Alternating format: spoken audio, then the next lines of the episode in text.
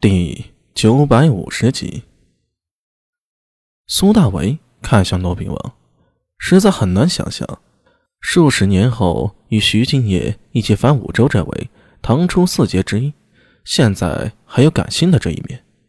他感动的说道：“罗郎，你还是在下面等着吧。”呃，骆宾王一口气差点岔了，指着苏大为张了张嘴。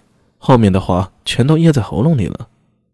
我知道你是一番好意，想与我们共进退的。但是你想，如果让张朗一个人在这雪山脚下待七天，他一个人如何受得了？你应该陪着他，你说是不是啊？呃，我有你作伴，想必张朗也不会太寂寞。你俩一起啊，等我们的好消息，岂不正好？呃呃，你。我跟文生还有李郎上山，快则三日，慢则五六日，必然下山。之后我还要教李克一段时间剑法呢。你如果有兴趣啊，可以从旁观摩。我知你素有学张骞的志向，但是男儿当留有用之身，没必要亲身涉险。呃，我们以你的才学，以后定是大有作为。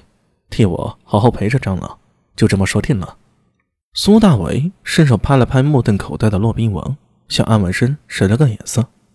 李博憋住了笑啊，背起行囊，带头领路。安文生和苏大为跟着他向雪山攀去。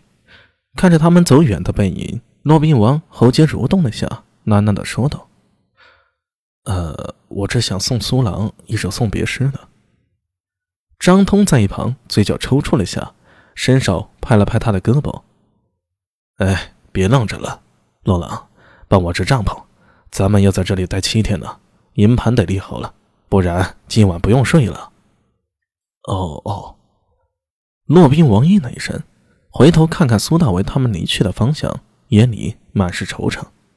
雪山千仞且陡，越往山上越是寒冷，许多难走的路，还要借助随身带的拐杖、冰糟、绳索等工具。上山之路啊！当真苦不堪言。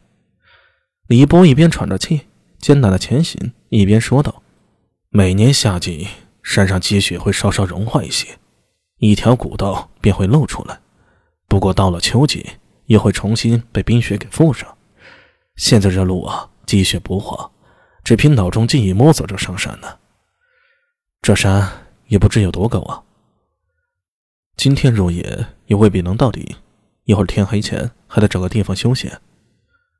安文生说着，向苏大为说道：“哎，你怎么不让那个骆宾王一起上来呀？这路这么难走，再加上一个人也没什么帮助。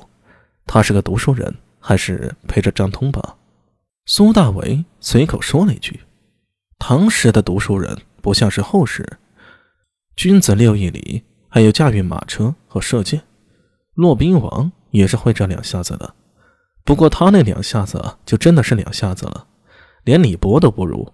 如果带上他，万一此次失足滚落山下，唐初四杰就怕要变成三杰了。苏大伟可不想做这个罪人。都春天了，雪还这么深，也不知那些本教僧人怎么在山上建的神庙啊？苏大伟自语道。安文生在一旁抹了把脸。喘了口气，说道：“唉，当初见面时未必是现在这样气候，也许当初没那么深的雪。也对啊，倒是提醒我了。